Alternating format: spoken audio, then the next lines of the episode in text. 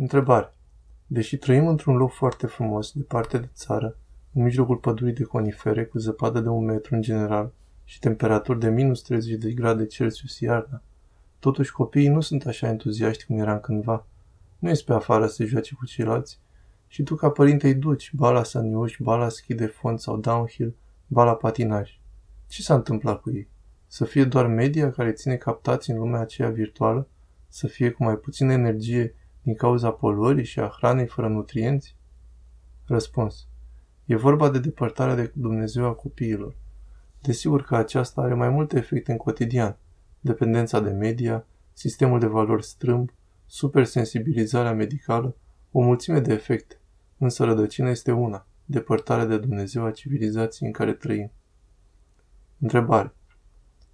În mediul social se vorbește din ce în ce mai mult de așa zisa libertate pe care părinții o acordă propriilor copii în practicarea relațiilor sexuale sau premergătoare acestora, când aceștia se află pe anumite paliere ale vârstelor minore. La polul opus se află asexualii despre care nu vorbește nimeni niciodată și care aproape că nu reușesc să supraviețuiască într-o lume intoxicată de sexualitate și pornografie. Medicii încep să recunoască și să identifice acest tip de oameni. Din păcate, din experiența mea, duhovnicii sunt cam suspicioși. Răspuns. Cred că problema cea mare aici este această abordare exclusiv carnală, super carnală. Cred că soluția este optica Sfinților Părinți, care cu toate că desigur recunoaște existența patimilor trupești, alege să nu vorbească atât despre ele. Alege să-l scoată pe om de pe acest plan și să-l propulseze pe om pe planul duhovniciei iubirii lui Hristos. Întrebare. Părinte, vă rog să-mi dați un sfat. Cum să-mi explic dorul de Dumnezeu și starea de a iubi mai mult decât părinții și familie? Răspuns. Acesta este darul lui Dumnezeu însuși. Să mulțumesc și lui și Maicii Domnului până la pământ. Să folosești acest har, să te rogi și să studiezi cele duhovnicești. Concentrează-te pe ele. Fii cu iubire și respect față de familie, însă să nu ai multe relații lumești cu lumea. Întrebare. Maica Domnului cred că mă ține sub sfânt acoperământul său și pentru aceasta nu știu cum să-i mulțumesc mai mult decât umilele rugăciuni pe care le fac. Cum aș putea ști că rugăciunea mea este bine primită? Că sunt un mic nimic la care să se uite măcar cu coada ochiului? Răspuns. Rugăciunea totdeauna este ascultată. Deci totdeauna câștigăm atunci când ne rugăm și pentru simplul fapt că atunci când ne rugăm petrecem împreună cu Dumnezeu.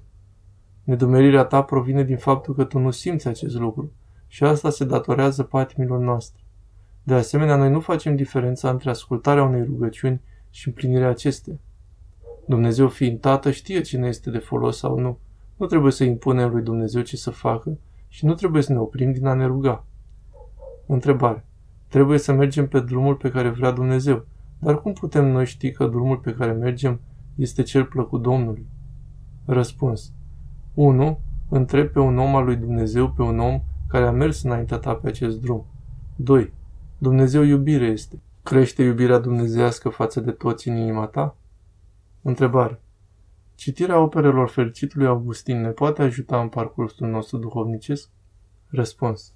Evită pe fericitul Augustin. Are multe probleme. A fost un om foarte capabil, însă are multe lucruri discutabile pe care se bazează teologia catolică și rezultatele se văd. Mai bine concentrează-te pe părinții clasici. Întrebare. Referitor la teologia satisfacției a lui Anselm, teologie prezentă în toate cultele apusene, care este poziția ortodoxiei? Răspuns. Teologia satisfacției este una din cele mai destructive învățături teologice, pentru că distruge iubirea și pune pe Dumnezeu pe o postură juridică relativ la om. Întrebare.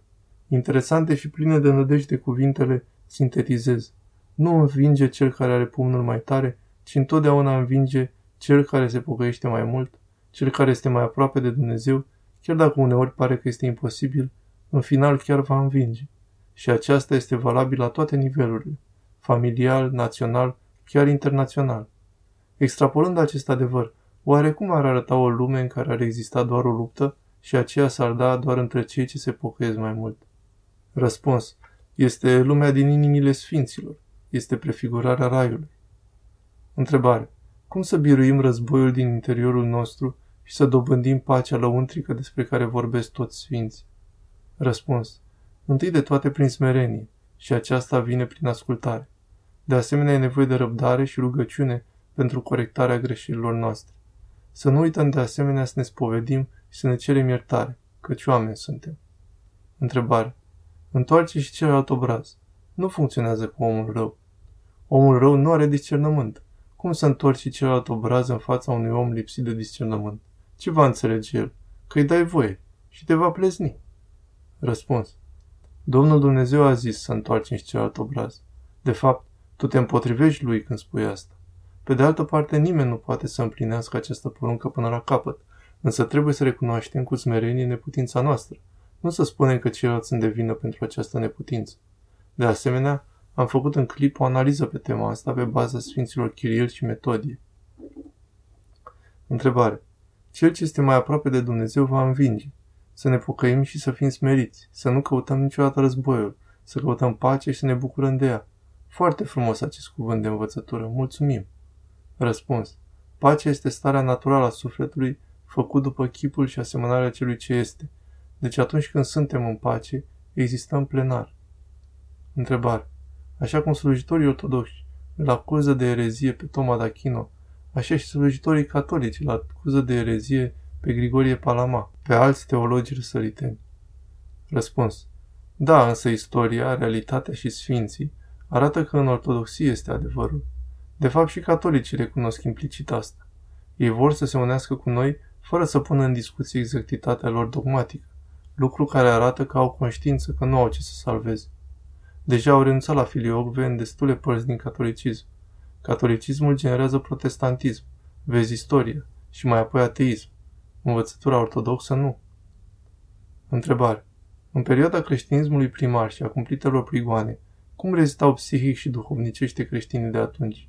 Peste tot în jurul lor se auzeau și se vedeau grozăviile chinurilor și prigoanelor și totuși cum nu se lăsau oamenii spăimântați de frică? Ba mai mult, unii dintre ei mergeau de bunăvoie la martiriu. Răspuns. Rezistau pentru că aveau experiența veșniciei lor în iubirea lui Hristos. Harul îi ajuta să știe în inima lor că moartea nu este decât o trecere, că viața de aici este doar ceva trecător, iar ceea ce este cu adevărat important este perioada vieții de după moarte. Întrebare. Foarte bun articolul. Bunica avea o vorbă. La omul lipsit de Dumnezeu, principala regulă este neregulă. Răspuns. Da, pentru că omul își pierde iluminarea de la Dumnezeu, pierde calea, pierde sensul. Harul lui Dumnezeu se manifestă ca inteligență dumnezească, nu? Dacă omul nu-l are, acesta cade în dezordinea patimilor sale. Întrebare. Dogma are două elemente, litera și spiritul. Litera este rigidă și poate zdrobi prin neîndurarea ei, în timp ce adevărata fericire și libertate este dată de spiritul ei prin iubirea și milostivirea divină. Pocăința sinceră, postul și spovedania conduc la starea de sănătate, de remodelare și reconstrucție duhovnicească. Răspuns. Numai biserica, prin Duhul Sfânt, Duhul înțelepciunii, reușește să regăsească echilibrul între literă și spirit, între lege și libertate. Balanța fără un talger este total dezechilibrată și nefolositoare. Întrebare. Avem concepții limitative, condiționări materiale, umane, sociale, etc., care credem că ne aduc fericirea. Dar fără trăirea în Hristos și lăsarea totală în grija Tatălui Ceresc, nu o găsim și suntem mereu în căutarea ei. Nu întâmplător se spune în Sfânta Scriptură, căutați mai întâi împărăția lui Dumnezeu și dreptatea lui și toate acestea se vor adăuga vouă. Răspuns. Toată istoria omenirii arată eșecul încercării disperate de a găsi o altă cale în afară de calea smereniei lui Hristos, trăirea de neconceput pentru omul căzut al acestei lumi. Întrebare. De ce în noile versiuni ale Bibliei, la Apocalipsa 2, capitolul 20, versetele 3-4, este scris miile de ani și în versiunea din 1914 în limba română și ale altor neamuri scrie o mie de ani, thousand years? Răspuns. Pentru că este mai bine. Să nu uităm că Biblia a fost scrisă în greacă. Pe baza a o mie de ani a apărut o erezie în secolul I, care până astăzi este prezentă în spațiul neoprotestant, aceea că Hristos ar veni pe pământ și ar institui un stat politic care va ține o mie de ani.